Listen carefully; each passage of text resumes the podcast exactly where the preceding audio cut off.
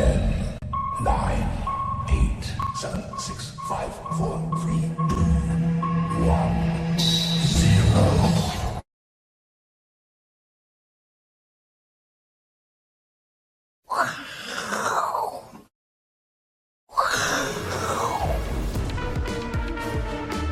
欢迎收看，我是金钱豹，带你了解金钱背后故事。我是大 K 曾焕文。首先欢迎现场嘉宾，第一位呢是我们的财经 V 怪客 Vincent，第二位呢是人在对岸的季鸿仁季教授，老师好。好，我们看这台北股市，哎，厉害哦，今天中场了，涨了一百四十四点呢。这一百四十四点到底有没有代表性呢？我们来看一下，哎呦，收最高，为什么？因为台积电又拉尾盘，哦，台电也收最高。那待会呢，V 哥会针对大盘还有相关今天强势强势的 AI 股，跟大家做一个解析哦。那我看一下大盘今天呢，这个成交量会不会是个问题呀、啊？哦，这成交量有点少哎。我们这边录影大概两千三百三十七亿的成交量哦，这应该创这一波以来的最低量左右哦。所以这个量有没有办法让行情是往上，还是说导致筹码够稳定？哦。再来跟 V 哥讨论，不过我们先关注一下美国的货币政策，好，V 哥，因为呢，我们小编哦饱读史史记，他说史记里面是司马迁的史记哦，史史有卷有卷舌啊，史史史记，对，还好没有打错啊，嗯，不要打打。有一句话呢，可以来形容这个 FED 现在的货币政策，叫做什么？将弩之急。使不能穿鲁缟，鲁缟对不对？阿伦，鲁缟，下面一组呢？将弩之急，就是说哦，再强的弓弩哦，就是哎，很强的这个箭射出去之后呢，到最后也是没力，磨了，磨了到什么程度呢？连最薄的鲁縞也不能射穿。哦。哦，大家说啊，鲁縞是什么东西？鲁縞哦，一家。鲁国所产。指最薄最细的白色薄绢啊，薄绢又是什么？嗯。嗯，卫生纸吗？我以为是那个手帕。内裤。哦，不是哈，手帕。哦，有道理哦。不是一个馆有念书的，没有，还是那个夜市夜市在捞金鱼，捞金鱼那一片是不是？那很薄啊，很薄。对，是，意思就是说，哎，这一次 FED 的升息循环是已经来到了。嗯，将弩之急。其实我们大家比较知道的，是大家熟悉的成语是强弩之强弩之末嘛，应该类似的。硬要抖个包袱来一个将弩之急。哦，史记啊，还有一个鲁鲁稿，鲁縞加到鲁縞就是手帕，手帕应该是啊。你觉得呢？哦，呃，跟我抠脸，不晓，因为因为如果说 FED 是那个射箭的人。确实他是射箭的人啊，对啊，对，那这个白色薄绢就好像通膨，嗯，不过现在的通膨有没有像白色薄绢这么薄弱？嗯，好像还有变数哦，好像没有那么薄呢，因为通膨有点粘性了嘛。对对对对对对对，当然现在也也不是防弹衣啦，是，也不是说不会说射不破，对，所以通膨终究会被打下来。对，但是应该还不知道为为什么我会这样讲呢？嗯。各位有没有注意到？哎，上礼拜的那个清美国轻油油价已经来到八接近八十五了嘛？嗯，对呀、啊，所以通膨没有那么快。其实其实就是说，所谓的呃，当初 FED 心中最放不下就是那个叫做非住房的服务业。嗯，哦，现在是稍微有点降温，哎，降温了，但是好不容易它降温的时候，哎，油价又涨起来，嗯，很麻烦。对，所以我觉得。这个你觉得不一定，但是市场怎么反应，你知道吗？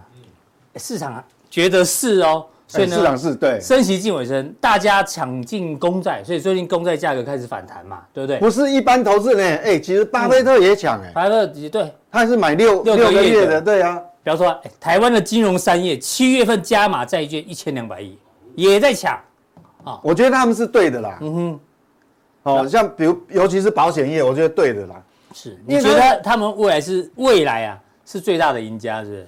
有可能，我认为是有可能，因为国内的这个利率没有什么升嘛，不像美国嘛。对。但是你要知道，全台湾的保险业每个季度要卖出去的新保单，嗯，有多少？那你想想看，那些收到的钱要要拿去哪里投资？对，因为他收进来的钱等于说，呃，他的保单利率是相对相对这个是低很多，好不好？对对，所以我觉得他是应该低很多。你看，现在汇丰银推出美元定存，优利已经六点六趴，这个是有夸张了，哎，这个超扯，好不好？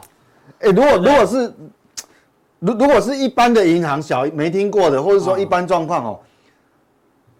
第一眼看到还以为汇丰银行要倒了，嗯哼，在香港也是很辛苦，要不是吗？没有没有 没有存款是不是？要对，就是强力吸收存款。对啊，就是被被挤兑。我我跟你讲，各位，我懂你的意思。现在投现在投资人可能没有没有经历，现在年轻人没有经历过挤兑的。如果如果稍微年纪长一点，比如呃，我记得二十几年前，嗯，二十几年前那个国内很多新银行后来不是有那个被并被并购潮，或者对他要倒了嘛，像。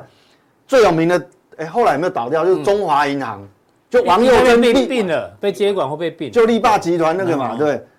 对他他那个要出事情以前哦，他就一直提高那个，利率很高，对，提提高那个短期存款利率啊，不是这样，不是，那个是历史啊，好，这个不是啦哈，哦，这不是，对，人家是真的缺美元然后，哦，不然我呃乍看之下还以为妈汇丰银行要倒了，然后你你之前一直帮大家追踪这一波升息来，货币基金。是最大的赢家嘛？对嘛？对。你看去年的二月才一年半以前，那时候的利息才零点零二趴啊，因为资产五兆，利息才十亿美元。哎，现在五点零八，连尾数尾数都不到，年收益变快三千亿，三千亿，加息了，差很多，十亿跟三千。所以我说，其实整个整个利率哈，利率急急升以后，其实全球所有的那个金融商品啊。完全都洗牌一次，对，重新定价。对，所以这个这个我也不敢讲说是不是真的就是强弩之末啊，强弩之己，将弩之有水准的要讲将弩之己，不是强弩之己 啊，将弩之末。好，我们从那个上礼拜五公布的数据来观察一下。那为什么市场会会认为就是说升息近尾声？近尾声其实跟这个也有关系啦，因为我们直接很直观的哈，我们直观看这个失业率这边。哎呦，终于往上，终于跳起来一点点。对，之前一路降嘛，从三三点四九，对，三点四九五跳到三点七八六。好，那不过如果，但是如果你比较仔细的人，嗯，比较细心，好，比较呃比较内行的人，是，其实这个其实我我觉得这个不必把它太在意，这个没没什么效果。嗯，怎么说？为什么？因为。这个有数学上的问题，分子分母。你看哦，因为它的劳劳动人口哈、哦，其实增加，增加，增加很多哎。对，所以他才把劳劳动参与率跳上去嘛，六二点五跳到六二点八。对，好，这六二点五八跳到六二点八。那因为你的劳动人数上去了，嗯哼，所以你你找工作的人变多了。对，你如果失业人数，你看，嗯，增加那很正常啊，是自然会增加一点，自然会增加。所以这个跳上去其实不是。所以我觉得，所以美国的就业市场，你觉得还是蛮热的，对？你觉得不会因为失业率稍微上来一点，就有降温，嗯，但是可能还达不到那个 FED 那么笃定，就是说我我就不升息，对，所以是有降温呐，哦，是有降温。所以这个从这边这样看的话，因为它是劳参，如果是劳参率下降，这个还升上升，那就真的是就业市场就真的。往下掉，对，快速快速冷却。好，好，那因为两个同步升，这比较可能还要再多看一个月。OK，而而且这个时薪的年增率也比较低正的啊，正的零点二四。好啊，但是年增率有比较低，这个是比较 OK 的啦。薪水还是涨。对，那如果我我们来看另外一个角度来看这个，除了失业率以外，每名失每个失业人员对应的职位空缺啊，确实是有掉。啊，确实是有冷却。嗯、最高的时候是两个，一个人有两个工作让他选，double 对，所以所以这个高峰嘛，但是这个高峰是比较前面的啦，大概是在二零二一年下半年，嗯，那后后来一路掉掉掉掉，现在是，嗯，呃，最近等于说最近期的两个月有比较明显，是，好，比较明显，嗯、所以，对，所以这个是哈市场重新洗牌之后认为说。非常有可能就今年就不升息，不升息，等于升息的阶段就过。但是，呃，在高档还要停留多久还还不一定。是好，那这是当失业率是一个原因，这是一个原因。那另外呢，我们如果看哈，储蓄率，这就我们在看说，美国人到底口袋还有多少钱？他的余粮，嗯，对，他余粮到底还多不多？剩多少？那你这个如果大幅下降的话，代表什么？其实他的代表口袋里的余粮应该，嗯，也比较没那么多了。口袋的里面的银两也可以哈，银两银两多少？哎，银两比较少，所以这样其实那当然这样的状况，好就是呃，FED 心里面会有个谱，就是说整个潜在的后续，我们讲潜在的购买力是。可能这边会稍微降低，降低，那降低，当然通膨压力就会降低，就掉下降低。所以这个其实是环环相扣，这有道理的。因为我们刚刚看前面的，为什么劳动参与率拉升？是因为口袋余粮变少了，要出来找工作。对，很多人就想说，干脆就出来找工作，这是有可能的啦。好，所以，所以我我觉得这一连串下来的话，呃，市场这样子的动作也不能讲它不对哦。买债券是对的，是呃对，因为嗯，就算是你你再怎么样。再让你升一码就是一码，对，但是这个一码只可能牵动两年期公债殖利率，搞不好，哎，长天期的不一定会动。是，哎，对，好，对，那所以重新定价之后，嗯，我们讲说上礼拜五公布。这个重要数据全部公布完以后，对，那市场 FedWatch 这个，因为这是债券市场在交易嘛，重新洗牌定价以后，第一名，这个五点二五到五点二五到五点五，几率六十六十三点三趴，那代表那。现在的 FED 基准利率就是这个范围啊，嗯哼，那当然哦，其实今年已经不升息了，可能不升息了，哦，六十三点三八。那第二名是什么？还有可能升息一码，是。那我们上次有交叉比对过，应该在十一月，十一月，就十一月还有可能升息一码的话，几率只有三十点七，嗯，哦，这只有一半的这个不升息一半的几率，在在这个位置，是。啊，这个上礼拜。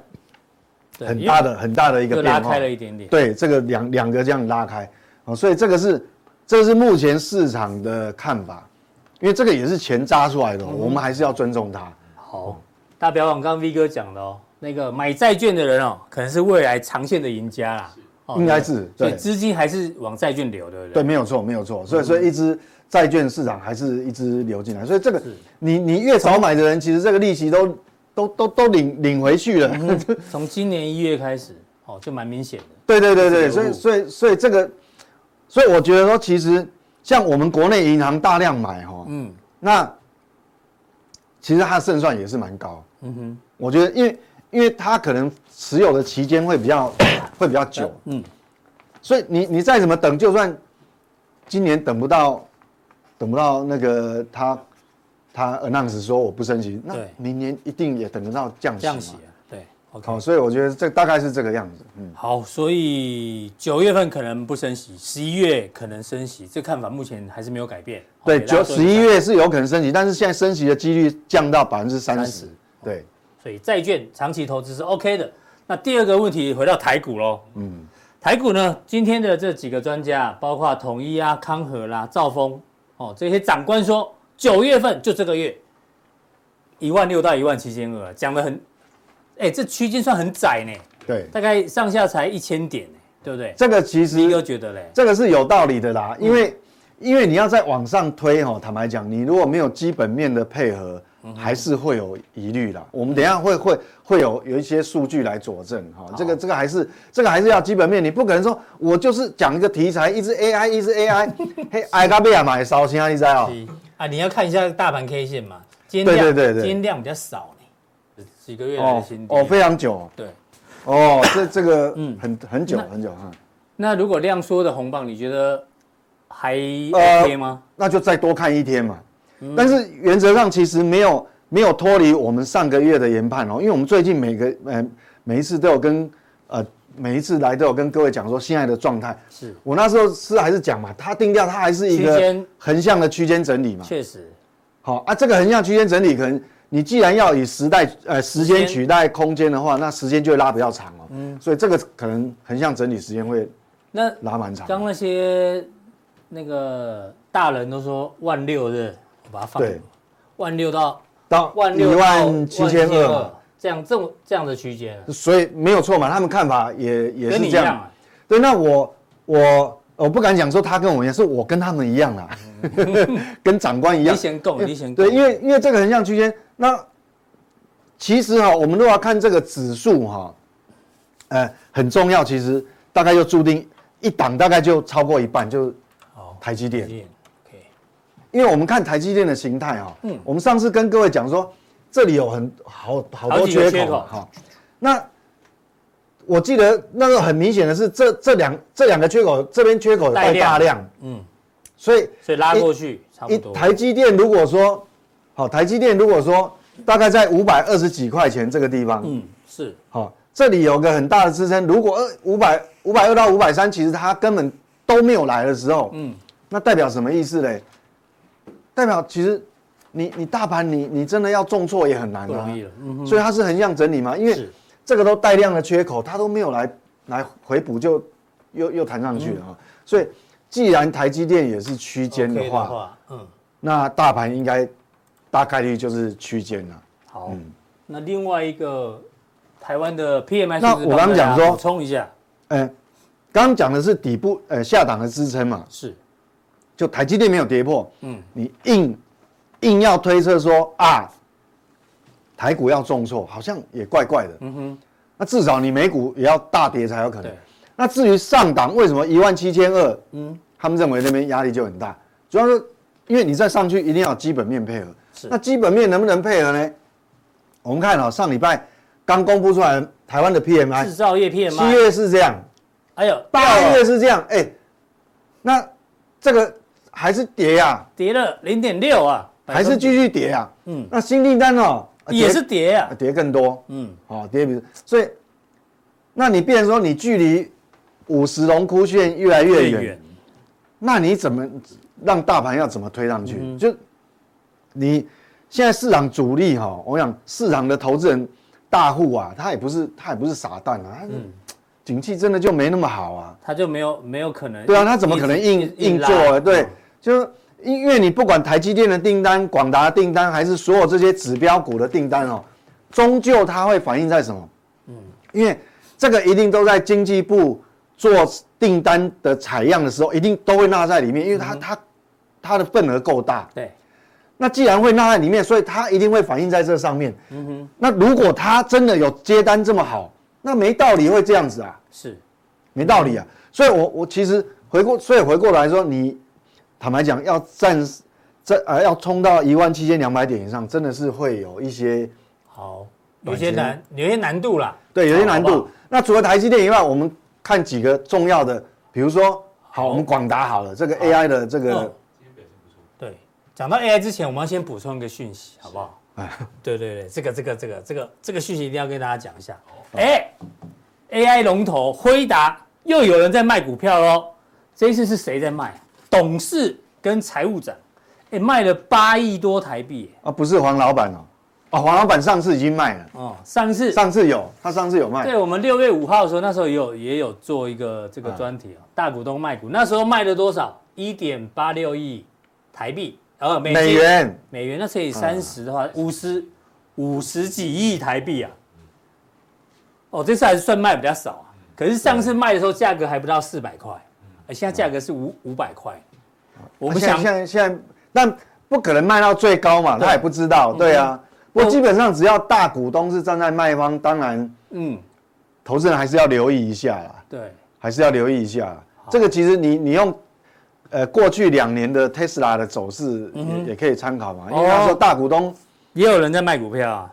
对，就是大户嘛，他不止大股东哦，有我记得有一些类似像。大的大的基金，大的基金也有在调，像木头姐他们也是有卖嘛，所以这个东西你卖的话，当然还是会影响股价。对，那讲到 AI 哦，有个问题要问 V 哥啊，嗯，美国的 AI 概念股好像最强只有哎，只有辉达嘛，哎，只有它，对啊，只有它，其他，哎，其他好像 AMD 也表现不太好啊，对不对？就 Intel 也不也不太行啊，就好像没有再创高了。对啊，所以我我很怕这一句话会会发生在美国的 AI 股呢。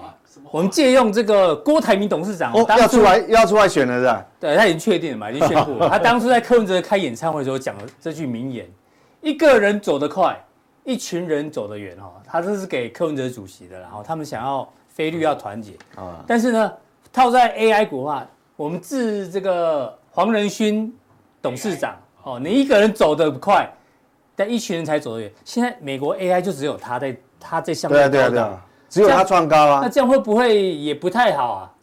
因为他的货，他的产能一直出不来的话，那就卡在那里啊。其实台他下单下的再怎么多，其实台积电来讲，它也有反映在股价上。嗯，否则台积电现在绝对没有办法享受这么高的本益比。嗯，应该应该用这个角度看。哦，那如果好，那反过来，那一群人在台湾呐，应该这样讲。对对对，因为美国美国只有 NVIDIA 一个，但台湾有一群人陪着他走，对不对？对啊，你如果这一群人你跟不上，嗯哼，那其实你。也是会有问题嘛？这一群人，因为因为是台，因为是台湾人帮他制造的啊。对哦，伟创嘛，AI 集单，通吃辉达跟超伟，台达电还说被订单追着跑哎，AI 啊，还有，我觉得这种几率是很大的。嗯，好，对，因为为为什么你知道吗？因为其实很多股票哦，呃，我们前一阵子都涨那个伺呃伺服器嗯代工的，对，那还有涨比如说呃散散热族群的，好。还还有很多啦，还还有那个什么滑轨啊等等、啊、高阶封装。嗯，但是其实哈、喔，各位有没有发觉到哈、喔，刚讲那个台达电对不对？哎、欸，其实它是主要是 power supply。对，其实今年以来哈、喔，大家感觉好像呃光宝我涨了一波好大一波。嗯，但是其实你有没有发现，其实涨那么多以后，很多族群以后，其实 power supply 的族群哦、喔，嗯，本益比不高、欸。不高。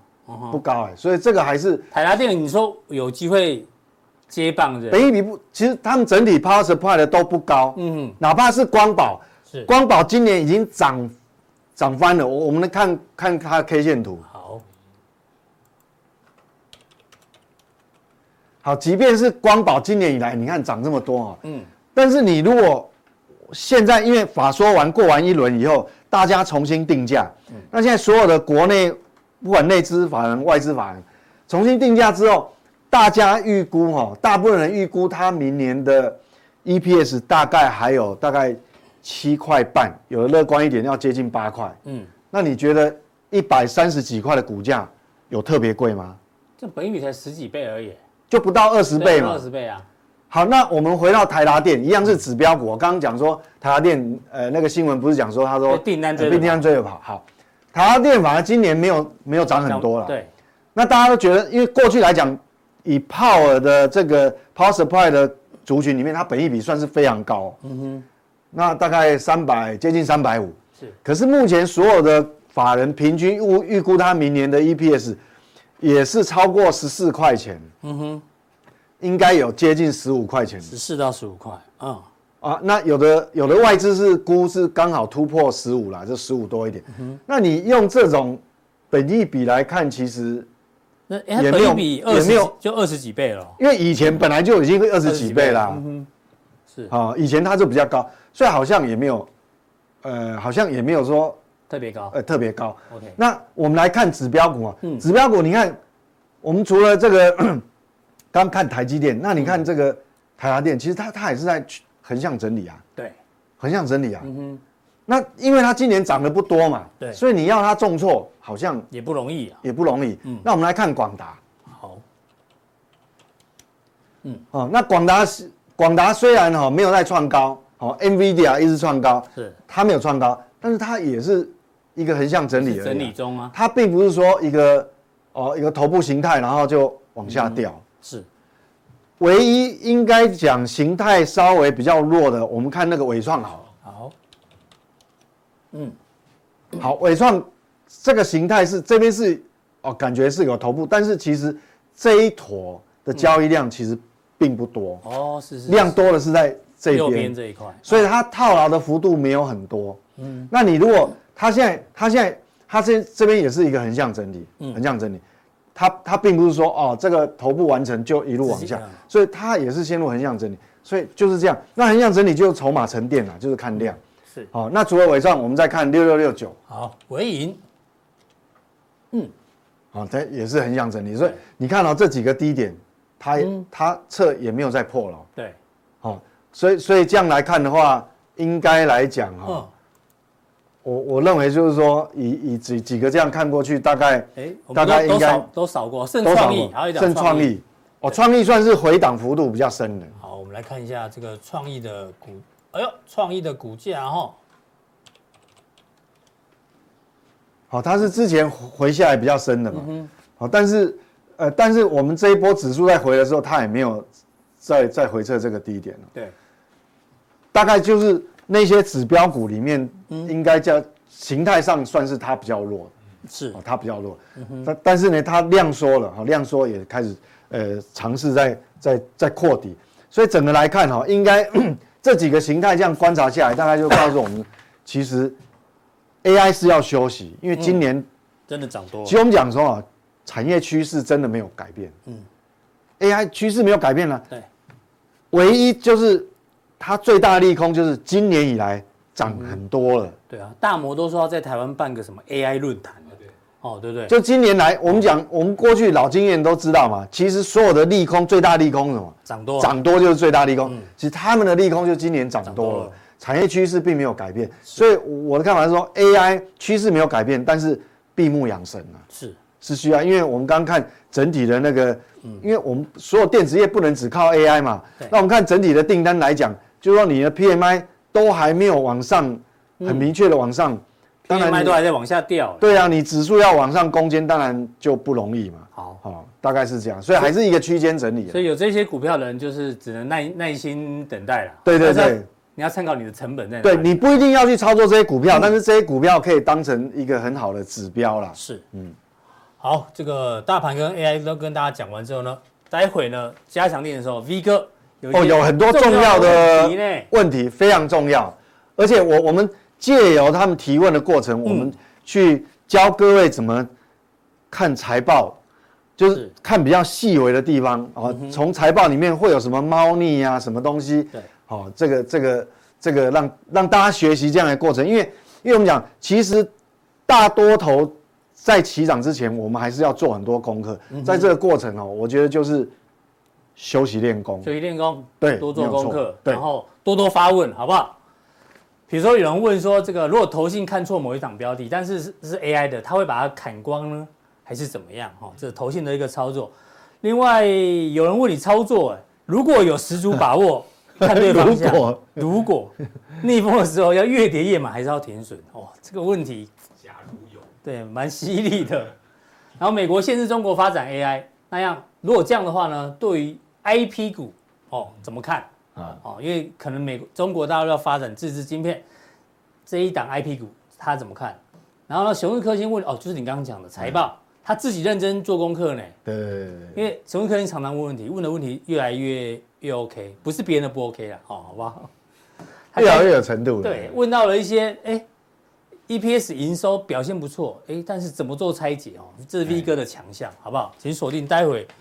加强定的部分哦，那加强定怎么定呢？还是要提醒大家哈，除了可以使用我们的股价评价模式之外呢，这个记得在官网三个传送门这边任选一个，好就可以加入我们的加强定，同时呢可以得到更多的讯息以及提问问题的这个解答。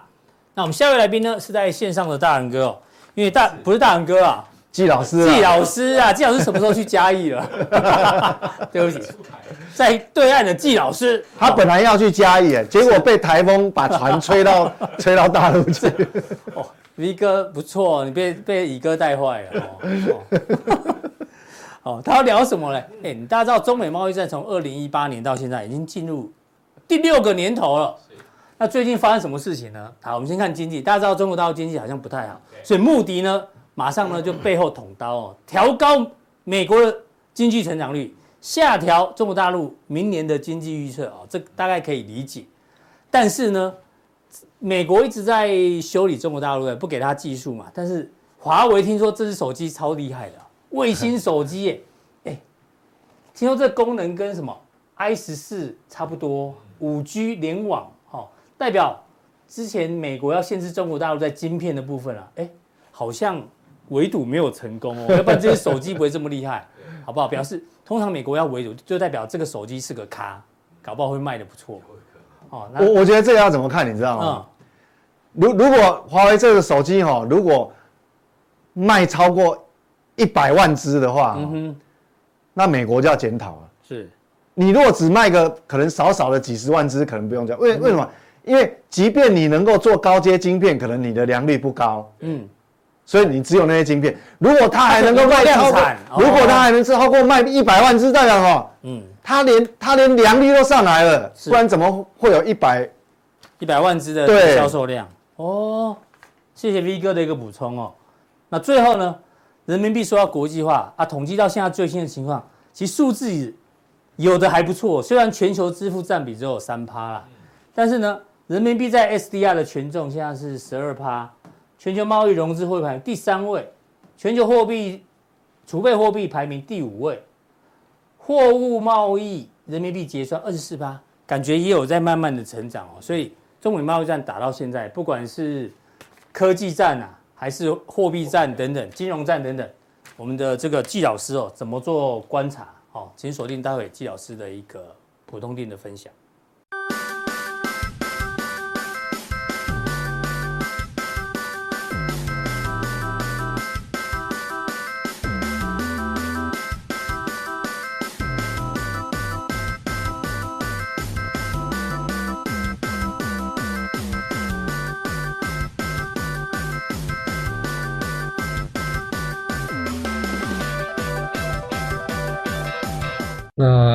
各位投资朋友，大家好，我是季老师哈啊，回到福州已经三个礼拜啊，大概等于说是一个月啊，没有跟我们投资朋友见面啊。那这个月时市场大概发生了很多事情，这段时间哈，这个。大陆股市哎，好像是跌幅跌得蛮深哦，大家都都有点担心说三千点到底会不会跌破啊？那其实我们跟投资朋友已经分享过了，其实这个中国大陆它的一个诶政策底已经出来啊，那市场底市场底就看大家有没有耐心啊，去磨这个市场底。那这段时间呢，尤其这个多礼拜以来啊，这个大陆发了十支箭啊，包括降低所谓的一个融资保证金啊，暂缓这个 IPO 的速度啊，那个。那个大股东减持啊，最重要就是说我们印花税哈。那实际上我们在看的话，降印花税啊，或是这些政策都是一个短线的一个利多政策啊。长线来讲，应该是看所谓的一个人民币汇率的走势啊。人民币汇率什么时候止稳，那我们才可以觉得说，哎，这边的入股才有所谓的筑底往上的推升的一个空间跟机会。那不用担心哦，这里其实是相对的低档区。那啊，中国大陆，我们看到中国大陆一直在卖所谓的一个美债啊，啊，现在大陆持有美债的一个比重大概只剩下八千多亿。那这段时间，哎，美国开始怎么样？开始去卖中国大陆的股票啊？中国大陆股票卖多少？其实也卖的也不多了啊。那为什么要卖中国大陆股票？因为中国大陆经济数据不好。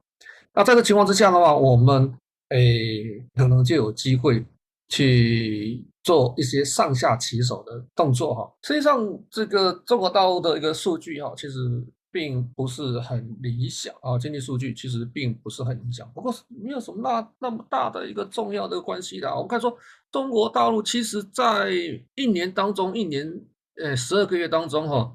哎，最容易跌的时间点呢，其实是八月份。你说其他一年有十二个月，八月份会跌，其他月份都会涨嘛？其实不是了哦。中国大陆的话，因为散户多哦，只要有一些些的因素，就会造成所谓的股市的一个下跌。然后我们举例子哈，他说八月份最容易跌，另外一个比较容易跌的时间点是在五月份。那再过来就是我们看到的是，呃，两会时间啊，两会期间。那两会期间，就是因为这个这个这个外资啊，就是见不得这两会期间有什么利多，有什么政策啊，会影响股市，会拉抬股市啊，所以他们就在这边会去打压股市了啊。四五月，尤其是五月份容易跌的原因，是因为年报要出来了。那八月容易跌的原因，是因为这个这个半年报，那半年报要出来了。十一月份就是年底要调仓了，就是。呃，入股最容易跌的一个四个月份，哎，八月份多灾多难，所以看八月份的一个入股股市走势真的不是很好吧？那你说，因为不好，当然就是有原因嘛，对不对？你说经济数据不佳，不能怪别人啊。哦，你公布了经济数据，其实没有想象中的那么好嘛。大家认为说过完年说，哎，大陆解封之后，哎，这个经济会复苏嘛？其实没有想象复苏那么快，哎，其实没有那么差了哈，只是复苏没有那么快了哈。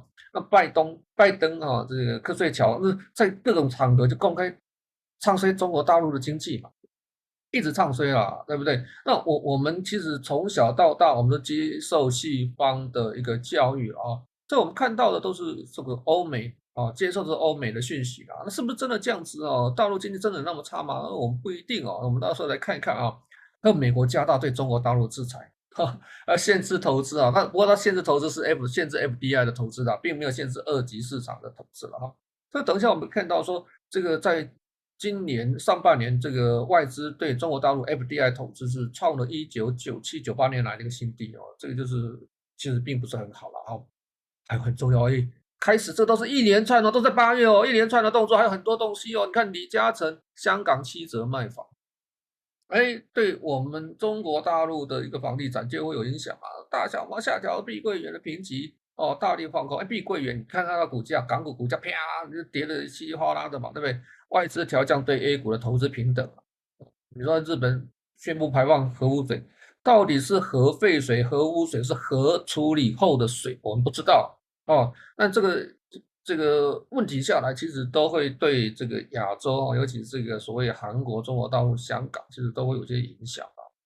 那最主要，它它的一连串的动作，其实是是什么样？抑制中国的一个经济成长，它其实希望。中国的金融市场产生动乱，哦，金融崩溃。以前是所谓的什么什么中国崩溃论的崩溃论啊，讲了二讲了二十几年没有崩溃嘛，中国威胁论嘛，威胁十几年，一直讲中国大陆威胁，对不对？现在是希望中国大陆内部崩溃，由金融体系来崩溃，所以他用很多的方式哦，各种箭去射到所谓的一个我们市场上。啊，我们看到说。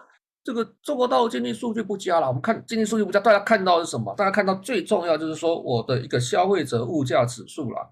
消费者物价指数其实是持续往下掉啊，尤其是说，哎，今年过完年，哎，怎么持续往下掉？哦，我们就看到它的细项哦，好像也没有我们想象中那么的糟糕哦。我们看到这边细项，我们的消费者物价指数持续往下掉，哎，以前也掉过嘛，疫情的时候也掉过嘛，对不对？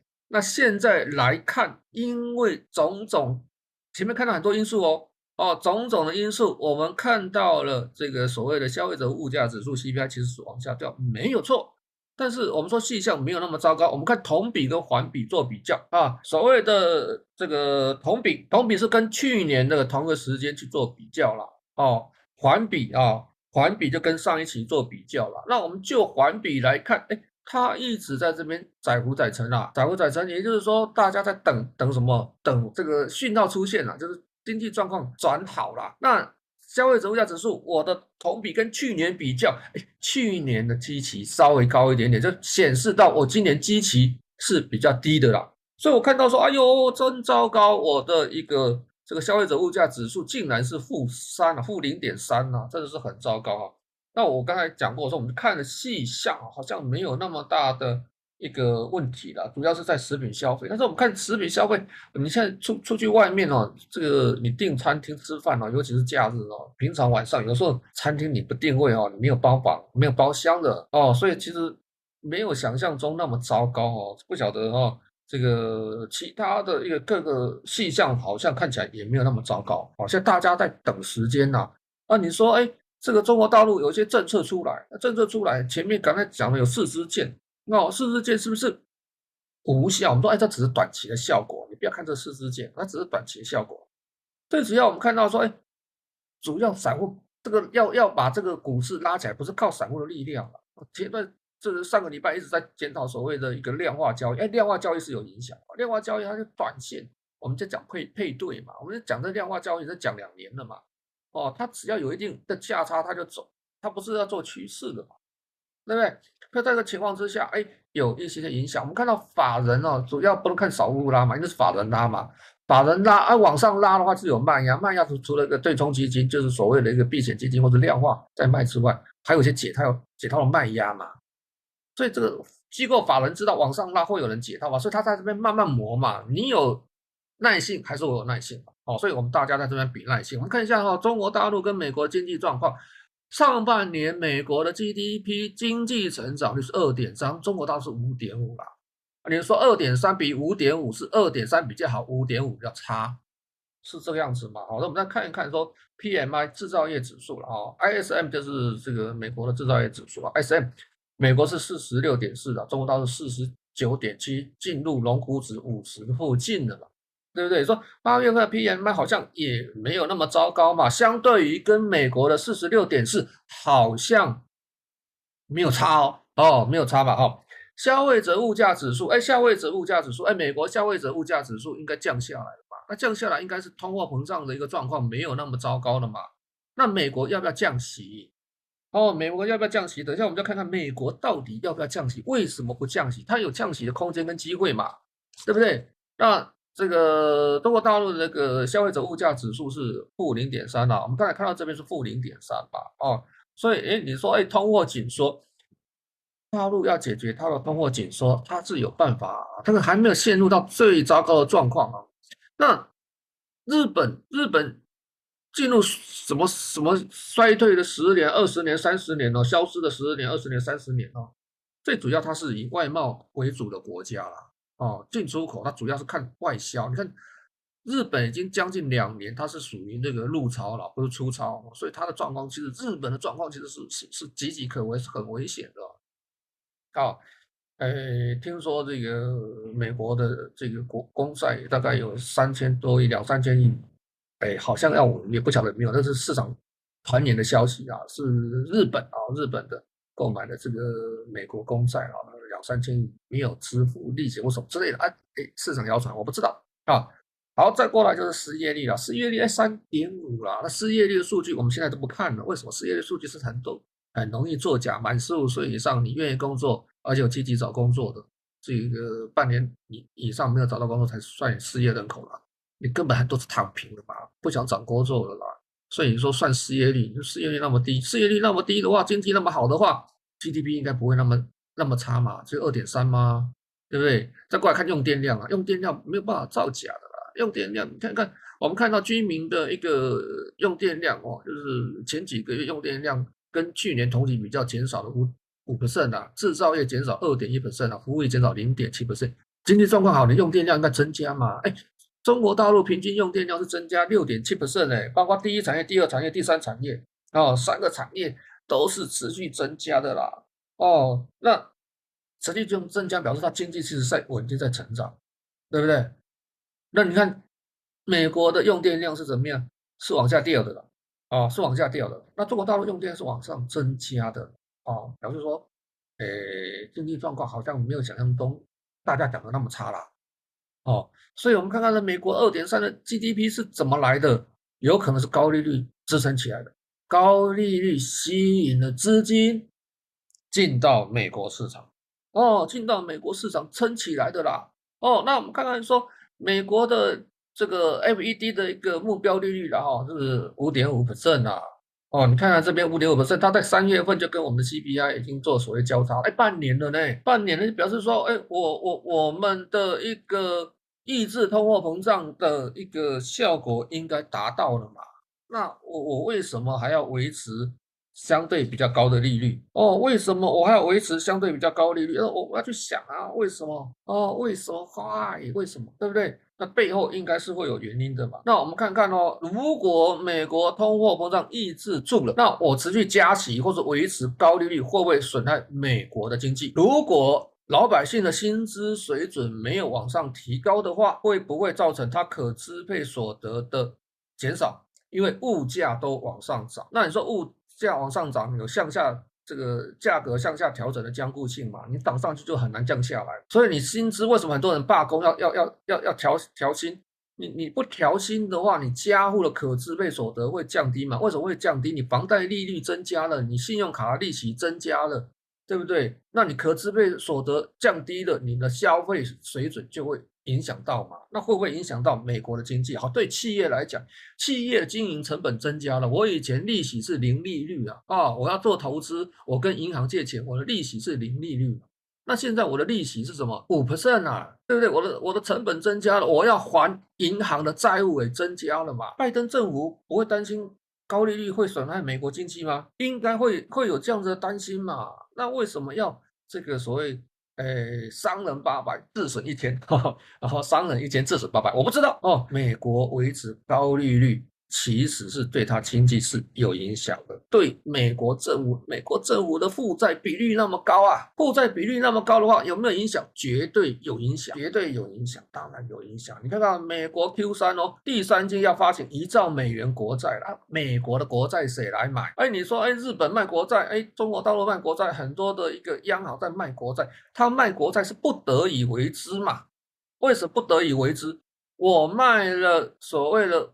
这个国债换了美元哦，拿到美元嘛，卖卖国债拿到美元，美元换为本币嘛，换为本币，我来支撑本币的稳定性嘛。Q 三美国发行一兆国一兆的这个债券，那你你你你央行不买，各国央行不买，你要谁去买？你要老百姓去买？哦，现在大家都叫你去买美债了。哦，美债是不是好投资？等一下我们再来讲。除了叫你去买美债之后，还做什么事情？哦，我们还做什么事情？对不对？除了这个叫你去买美债以外，还有谁去买美债？FED 买美债嘛？FED 买美债就是会会会让货币又又又又出来嘛，又变成宽松货币政策，又会有影响嘛。他现在要开始要收缩资金了嘛，对不对？好，Q 四发行八千五百万，哦，你看加起来。二零二三年，今年上半年、下半年总共发债二点七兆，它的债务三十四兆美元。哦，三十四兆美元。好，我们维持现行债务水准就三十四兆美元不变。我现在是五点五的一个水准，利率水准不变，因为它有借旧换新，所以它的一个置换率，哦，就是我的一个汇率置换率大概是四百分。哦，它有高利率的，也有所谓的低利率的，所以我我们用置换率是四百分。所以，美国光在明年国债利息支出是一点三六兆啊，老百姓吃不消，企业吃不消，美国政府吃得消吗？吃不消啊！再讲一次哦，它的债务水准跟利率水准不变，就是说我不升息不降息，维持五点五的利息，然后我不再发行债务，我光利息支出就是一点三六兆。如果我要发行债务怎么办？我我我的利息支出更多了嘛？对不对？那我有办法降息吗？我降息，我怕资金跑掉啊。这样子怕资金跑掉啊，对不对？不然我债务违约，债务违约，美国的债务信用破产了怎么办？或是我全继续全球薅羊毛，我要继续全球薅羊毛，我就要维持高利率。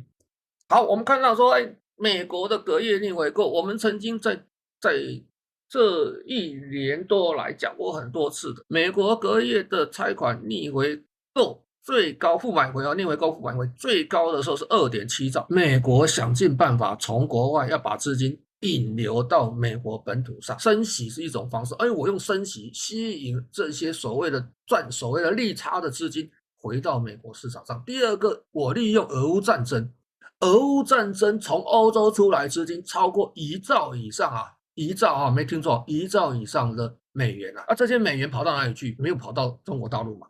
那跑到哪里去？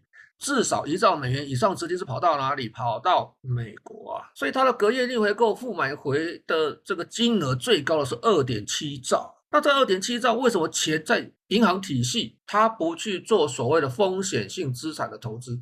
风险性资产的投资就叫做什么？股票就是风险性资产的投资，必须有增量资金才会让股市往上涨。增量资金，什么是增量资金？你靠存量资金的博弈是没有办法支撑股市往上涨的。那美国吸收是全球的资金，它要增量资金嘛，对不对？那中国大陆也有境外的投资，但是相对比重来的小，所以是存量资金在博弈啊。好，利用升息，利用所谓的这个这个所谓地缘冲突或者战争，那。吸引资金回流到美国，包括他没收了俄罗斯的资产，国家资产被没收，还包括什么大户的资产被没收啊？但是有没有支撑它的一个一个一一个美元体系的强势？它必须维持美元体系强势，必须的。但是你看到我们现在隔夜逆回购互买回的金额，现在只维持到一点五七兆，最高的时候二点七兆。哎，资金怎么样？没有在银行体系了，没有在银行体系了，那是跑到债券市场、股票市场。还是哪里去？哦，这是我们要思考的哦。哦，或者是离开了，那离开的话，钱离开了跑到哪里去？这是我们要思考。所以美国尽量想要防堵资金不要流出美国，流出美国也不要跑到哪里去，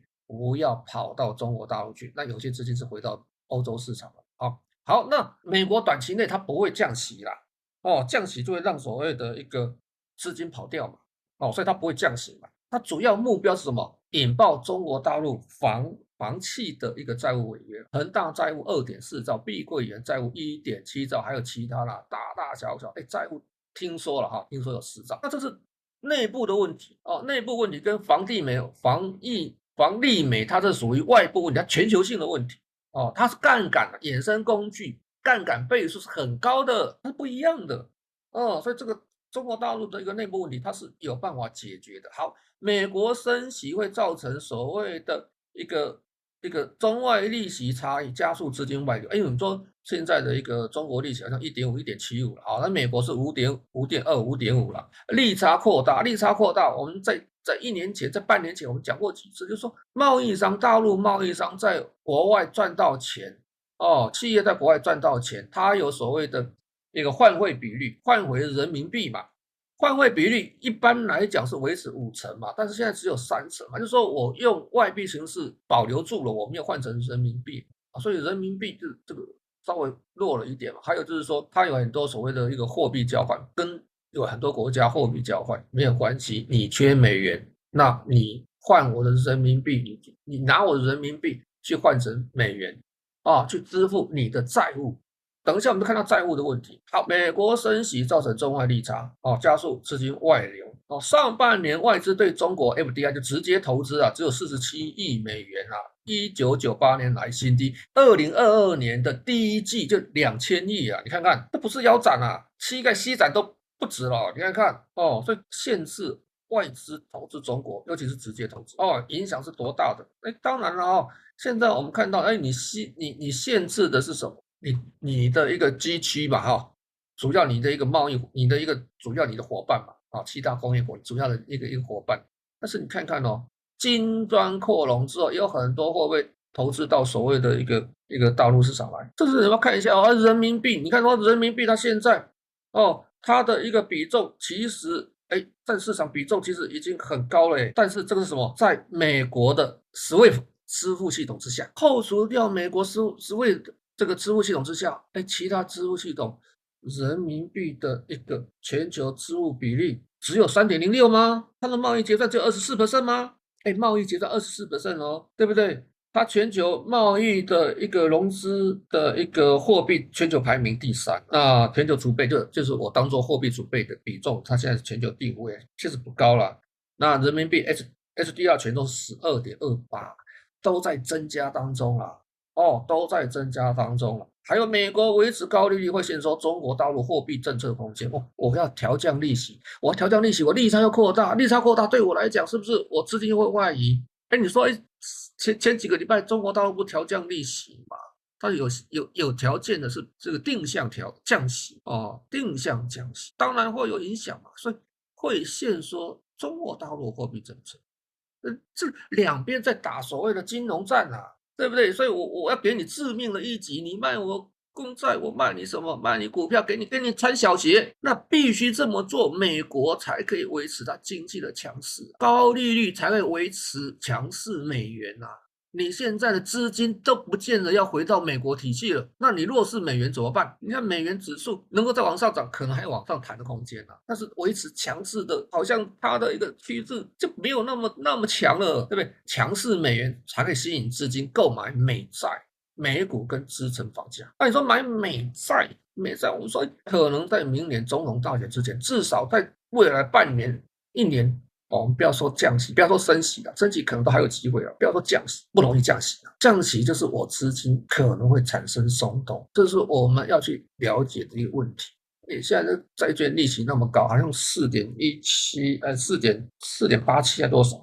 哦，十年期公债，这是我我的我的一个全球定锚的一个很重要的标的哦。好，那咱们看一下啊，所以必须美维持美元强势哦。好，为什么要维持美元强势？你看人民币大幅贬值，从六点三到七点三。当初我们看到中国大陆很多的一个所谓的房地产房企哦，因为美元便宜，所以他去借美元的债务，零利率嘛。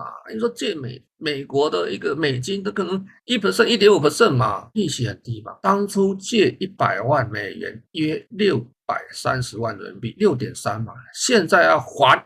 一百万美元现在是七点三，七百三十万，差距是一百万，债务成本增加十六%。那如果是一个亿呢？你借一个亿，你现在的债务增加是一个亿，你借一百万，呃，一百亿，你的债务是增加一百亿，不是针对中国大陆。现在最大羊毛当然是在中国大陆了，全世界各国都是一样。你当初去借便宜美金的国家或是企业，都面临到你债务成本大幅增加的问题。中国大陆这个债务成本增加十六%，当初是低利率，你现在要还。或是你要续借，你的资金成本是很高的。那你说美国降息给你喘口气，他没有薅到羊毛，没有憋到最后面，没有憋到他撑不住，他不会降息。所以未来美国会维持。一段时间的相对比较高的利率，偶尔稍微变动一下，我们就不会变动太多了。然后你说八月份，八月份说，哎，大家卖大陆的股票，哦，这卖了九百亿，哦，你说外资看空，那大家一直看空，讲好喽，每天找三五档重要的权值股、蓝筹股，硬是往下砸，哦，每天砸不同的标的，一个月下来卖了九百亿，卖了九百亿哦，但是今年下来哈，累计来讲哦，这个，哎。